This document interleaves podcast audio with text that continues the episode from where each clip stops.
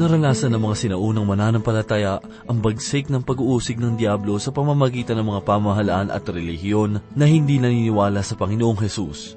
Subalit ano ang mahalagang bagay na dapat nilang itanim sa kanilang puso sa harap ng mga pag-uusig na ito? Tingnan natin ang kasagutan sa ikalawang kabanata ng Aklat ng Pahayag, talatang 8 hanggang ikalabing dalawa, at ito po ang mensaheng ating pagbubulay-bulayan sa oras na ito, dito lamang po sa ating programang, Ang Paglalakbay.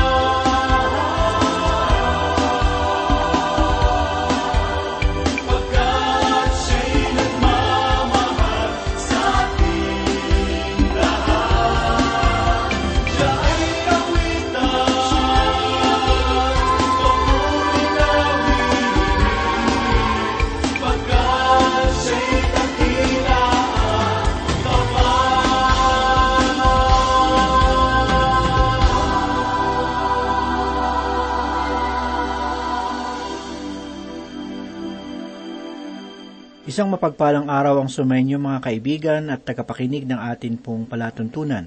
Nawa ay nasa mabuti kayong kalagayan at nakahandang pagpalain ng Diyos. Ako po si Pastor Dan Abangco. Samahan po ninyo ako at tayo ay matuto sa banal na salita ng Diyos. Narito po ang kanyang salita, ating gabay upang tayo huwag mapahamak. Basahin po natin ang pangalawang kabanata ng Apokalipsis, talata 8. At sa anghel ng iglesia sa Esmirna ay isinulat ko, ang mga bagay na ito ay sinasabi ng una at ng huli na namatay at muling nabuhay. Ang talatang ito ay tumutukoy sa unang kabanata, talatang labing pito at labing walo, na nagsasabi, Nang siya'y aking makita, ako'y parang patay na bumagsak sa kanyang paanan, ngunit ipinatong niya sa akin, ang kanyang kanang kamay na sinasabi, Huwag kang matakot, ako ang una at ang huli at ang nabubuhay. Ako'y namatay at tingnan mo, ako'y nabubuhay magpakailanman at nasa akin ang mga susi ng kamatayan at ng Hades. Pinili ng Panginoon mula sa Apokalipsis ang kanyang sarili ang nabanggit na paglalarawan kung saan ang nababagay sa bawat iglesia. Para sa iglesia sa Esmirna, inilarawan ng Panginoon ang kanyang sarili bilang ang una at ang huli na namatay at muling nabubuhay. Ang una at ang huli ay nagsasabing wala nang nauuna sa kanya at wala nang susunod pa sa kanya. Nasa kanya ang huling kapasyahan sa lahat ng bagay.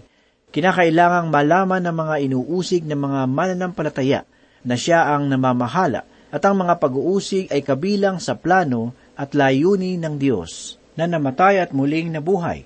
Ang mensahe na mayroong lubos na kahulugan para sa mga nag-alay ng kanilang buhay alang-alang sa Panginoong Hesus. Dahil sa kanyang kamatayan, siya ay kaisa sa limang milyong mananampalataya na nag-alay ng kanilang buhay sa panahong yaon. Ang Panginoon ay nagtagumpay laban sa kamatayan at mayroong kakayahan na iligtas sila sa nakaranas ng pag-uusig at kamatayan. Siya ay mayroong karagdagang masasabi para sa kanila. Alam ko ang inyong kapighatian at ang inyong karalitaan, ngunit ikaw ay mayaman. Alam ko ang paninirang puri ng mga nagsasabing sila'y mga Hudyo, ngunit hindi naman, kundi sila ay isang sinagoga ni Satanas. Huwag mong katakutan ang mga bagay na malapit mo lang danasin. Malapit nang ikulong ng Diablo ang ilan sa inyo, upang kayo'y masubok at magkaroon kayo ng kapighatian sa loob ng sampung araw. Maging tapat ka, maging sa kamatayan, at ibibigay ko sa iyo ang korona ng buhay. Kabanata 2, siyam hanggang sampu. Sa iglesia na ito, mayroong pitong mga bagay na binanggit ng Panginoon. Kapighatian ang unang nabanggit. Ang salitang gawa ay hindi masusumpungan sa mga tinatanggap na nauunang mga kasulatan. Niloob kong ito ay ipagpaliban na lamang.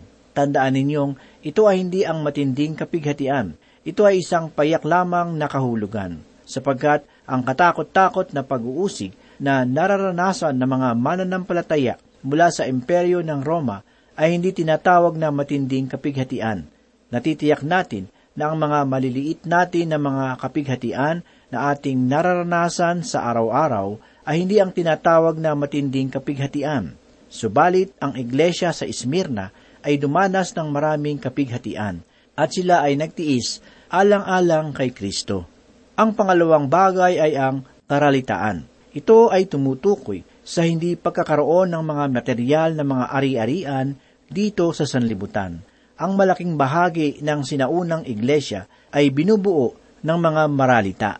Kung ang isang mayaman ay mananampalataya kay Kristo, ang kanyang mga ari-arian ay sapilitang kukunin mula sa kanya dahil sa kanyang pananampalataya. Subalit ikaw ay mayaman, sapagkat ang iglesia ay mayaman sa espiritual na kayamanan.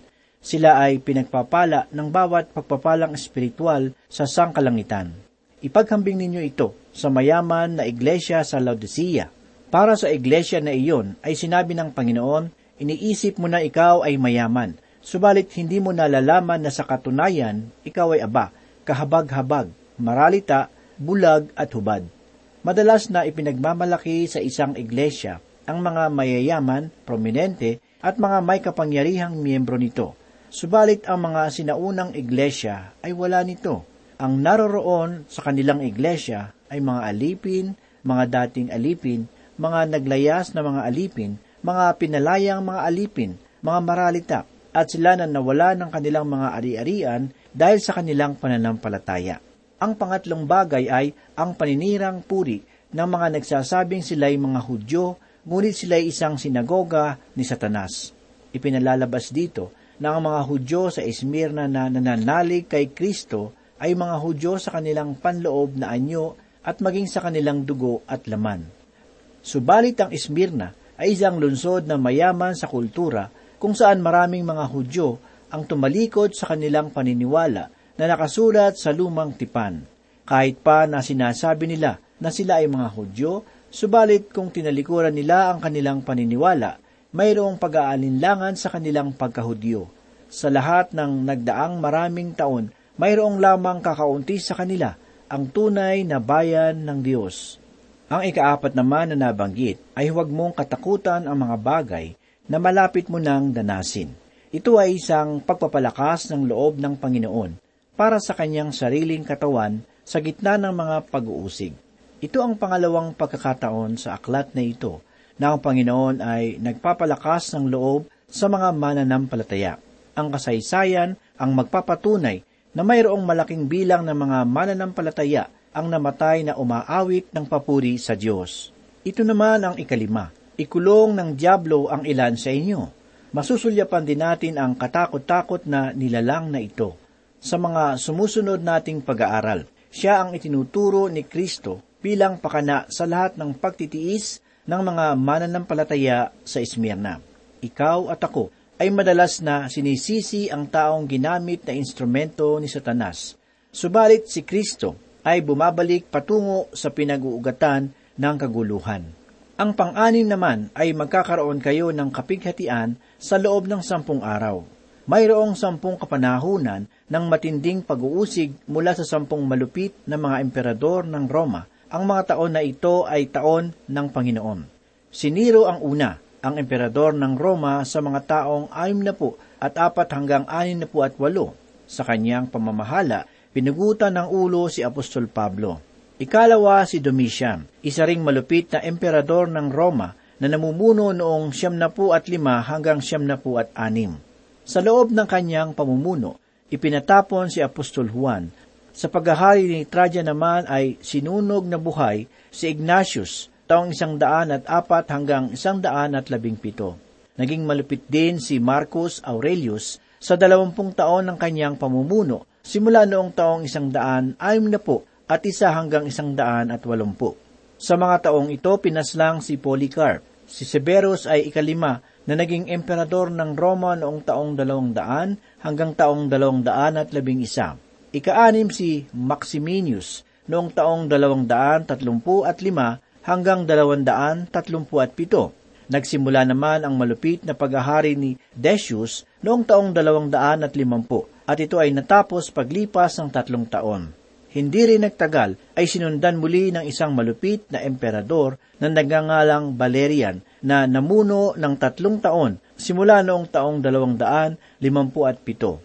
Ang ikasyam ay si Aurelian na humawak sa imperyo ng Roma noong taong dalawang daan at pitumpu hanggang dalawang daan at pitumpu at lima. Ang ikasampu ay ang pinakamalupit sa lahat, si Diocletian, na naging emperador sa loob ng sampung taon simula noong taong tatlong daan at tatlo. Ang huling bagay na binanggit ng Panginoon ay maging tapat ka hanggang kamatayan. Ito ay kanilang sinunod. Sila ay naging tapat at namatay para sa Panginoon. Ang pangako ni Kristo sa kanila ay korona ng buhay. Tandaan ninyo na ang kausap ni Jesus ay ang iglesia sa Esmirna. Nakilalang korona na syudad ng buong Asya. Korona ng buhay ang ibibigay ng Panginoon sa kanila at hindi putong ng mga bulaklak o anumang bagay na nasisira, kundi ang pangwalang hanggang korona. Ang Panginoon ay mayroong nakahandang mga handog na korona para sa kanila na nagtitiis para sa kanyang pangalan. Kaibigan, kung ikaw ngayon ay dumadanas ng kapighatian dulot ng iyong pananampalataya at ikaw ay nagtataka kung ang Panginoon ay nag-aalala sa iyo, siya ay mayroong inilalaan na mabuting bagay para sa iyo doon sa walang hanggan. Matatanggap mo ang gantimpala na tangi ikaw lamang ang magkakaroon, maliban na lamang kung sila ang nasa iyong katayuan. Ang salita ng Diyos ang nagsabi, mapalad ang taong nagtitiis ng pagsubok, sapagkat kung siya ay subok na, siya ay tatanggap ng putong ng buhay na pinangako ng Panginoon sa mga nagmamahal sa Kanya. Ang talatang ating binasa ay matatagpuan sa aklat ni Santiago sa unang kabanata sa ikalabing dalawang talata. Ang ipinapahiwatig ng putong ng buhay ay katiyakan na ang gantimpala na ito ay iyong maisa sa buhay balang araw. Isang maningning na katotohanan para sa kanila na ngayon ay nagtitiis alang-alang sa ating Panginoon. Ang may pandinig ay makinig sa mga sinasabi ng Espiritu sa mga iglesia. Ang magtagumpay ay hindi masasaktan ng ikalawang kamatayan. Kabanata 2, talata 11. Ang may pandinig ay makinig sa mga sinasabi ng Espiritu sa mga iglesia. Naririnig mo ba siya ngayon? Siya ba ay nangungusap sa iyo? Ang ikalawang kamatayan ay ang kamatayan na walang sinumang mananampalataya ang makakaranas nito. Ganito ang sinasabi ni Dwight L. Moody. Siya na isang ulit lamang isinilang ay dalawang ulit mamamatay.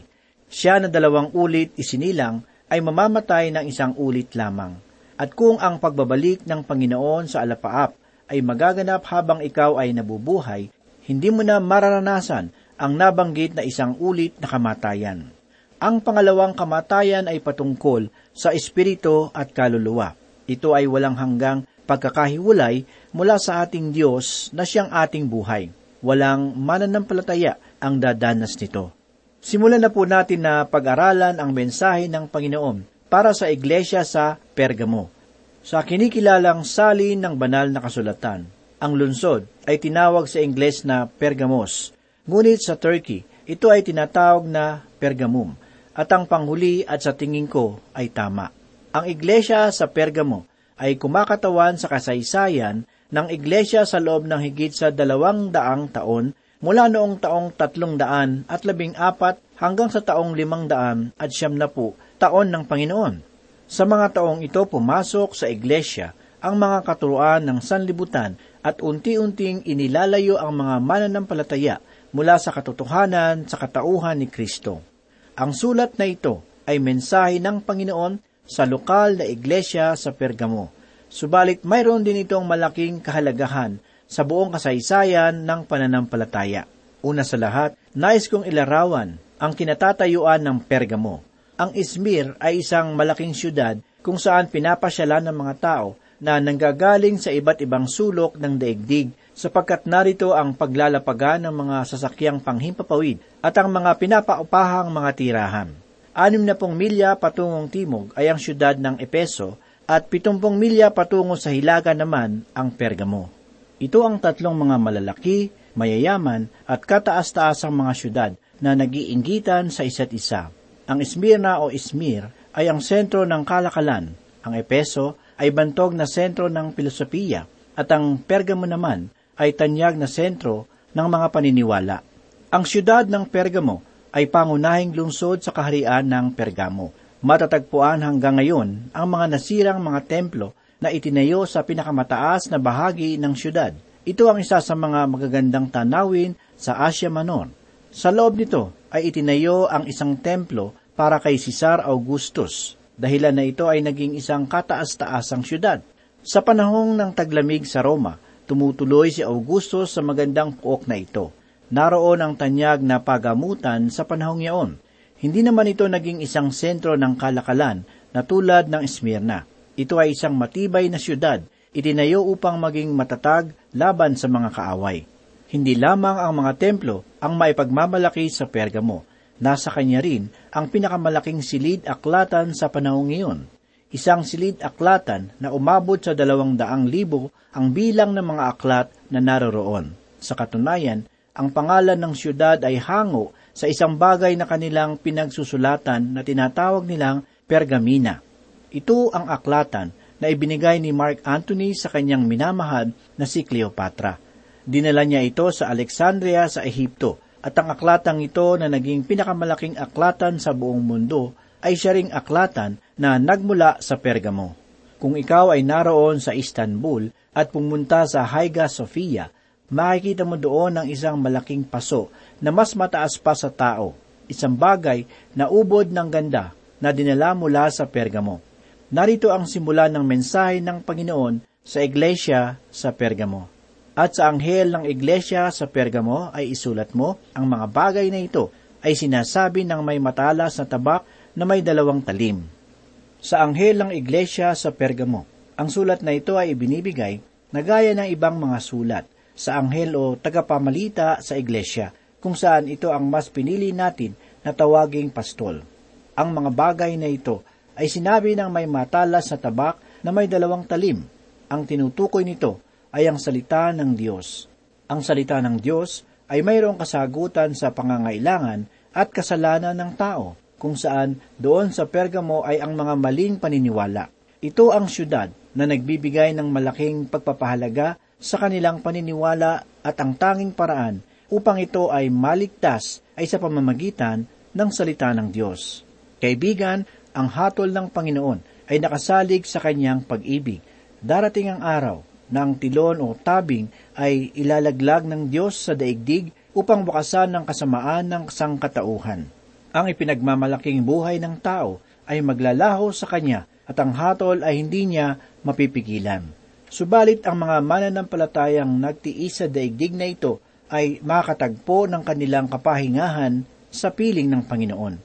Tila maraming mga tao ngayon ang nagsasabi na may mga taong namatay at muli raw nabuhay. Dahil sa mga taong ito, pinaniniwalaan ng marami na ang kamatayan ay isang napakagandang karanasan.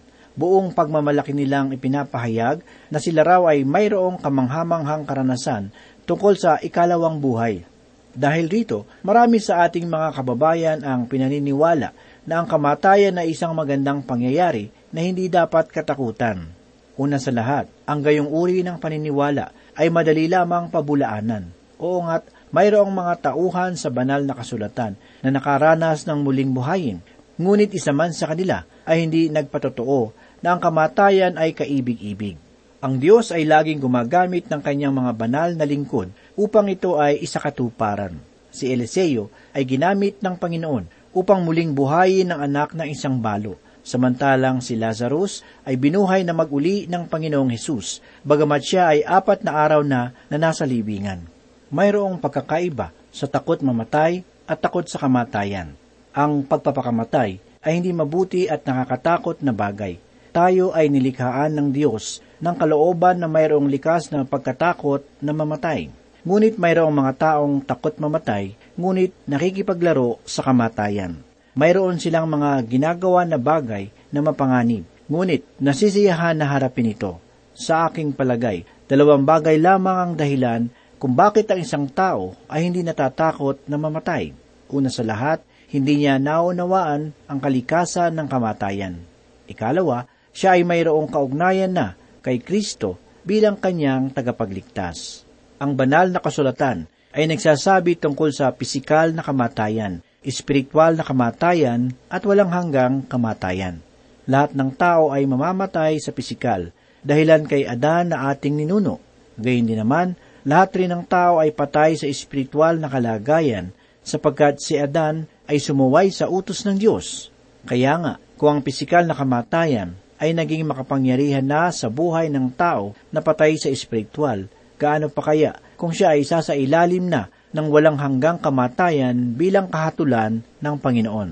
Ang walang hanggan na kamatayan na ito ay nangangahulugan ng pagkakahiwalay sa Diyos, sapagkat kung paano ang kaluluwa ay humihiwalay sa katawan sa oras ng pisikal na kamatayan, gayon din naman ang kaluluwa ng taong wala pang relasyon kay Heso Kristo bilang kanyang tagapagligtas. Ito ang dahilan kung bakit sinasabi sa banal na kasulatan na at yamang itinakda sa mga tao ang mamatay na minsan at pagkatapos ito ay ang paghuhukom. Kaibigan, kung ang isang tao ay hindi pa handa o tiyak sa kanyang paroroonan sa ikalawang buhay, siya ay mayroong mainam na dahilan upang matakot sa kamatayan. Sa aking palagay, ang tamang pananaw sa kamatayan ay maaring maging dahilan upang tayo ay lumapit sa Diyos. Mahalagang tiyakin natin na ang ating buhay ay mayroong relasyon sa Panginoon sa pamamagitan ng pananampalataya kay Kristo Jesus. Isa sa mga paraan ni Satanas upang linlangin ang tao ay ang paniwalain siya na ang kamatayan ay hindi katapusan. Pinapaniwala ng Diablo ang tao na ang kamatayan ay hindi pagsisisihang bagay. Ngunit kung ang kamatayan ay sangang maaliwalas na karanasan, bakit ang mga nagsasabing muli silang nabuhay ay hindi bumalik sa kamatayan kung ito nga ay napakaganda? Ang sabi ng may akda ng Hebreyo, Kabanatang 2, talatang 14 at 15, kaya yamang ang mga anak na nakibahagi sa laman at dugo, at siya man ay nakibahagi rin sa mga bagay na ito, upang sa pamamagitan ng kamatayan ay kanyang mapuksa ang mga kapangyarihan sa kamatayan, sa makatuwid ay ang Diablo.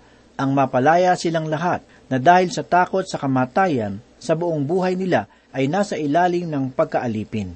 Ang kamatayan ay isang mapait na karanasan na dulot ng kasalanan. Ang kamatayan ay dumating lamang sa buhay ng tao noong ang kasalanan ay pumasok sa pamamagitan ng kanyang pagsuway. Ang Diyos at ang kasalanan ay hindi maaaring magsama. Ito ang dahilan kung bakit ang makasalanan ay nasa ilalim ng kahatulan ng Panginoon. Ngunit ang ganitong uri ng kalagayan ay pinasa ni Kristo para sa atin.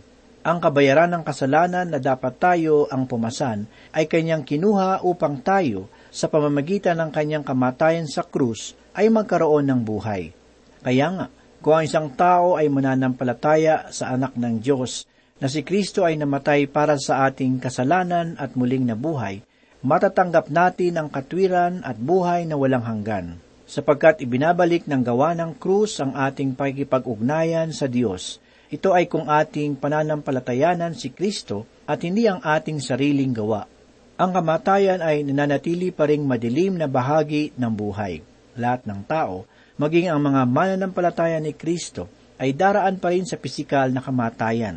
Gayunmay, kung ang ating buhay ay mayroon ng kaugnayan sa Panginoon sa pamamagitan ng pananampalataya, ang dilim ng kamatayan ay nagiging pinto patungo sa liwanag ng buhay. Sapagkat umaasa tayong matapos ang gabi ng kapighatian, hirap at kamatayan sa katawang lupa na ito, matatamo naman natin ang maluwalhating bagay na inihanda ng Diyos para sa kanyang mga anak. Mapalad kung gayon ang taong na kay Kristo dahil ang kamatayan ay nagiging kapakinabangan. Manalangin po tayo.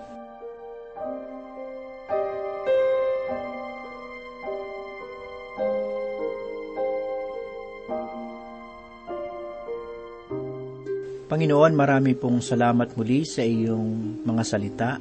Muli ito po ay naging ah, pagpapala sa amin sa oras na ito. Salamat Panginoon sa mga katotohanan na aming nasumpungan ngayon. Muli ito po ay nagpalakas ng aming pananampalataya at nagpatibay sa aming kaluluwa. Hinihiling po namin, Panginoon, na kami po ay maging masunurin sa iyong salita at maging buhay na patotoo sa lahat ng tao. Ito po ang aming samot dalangin sa pangalan ni Jesus. Amen.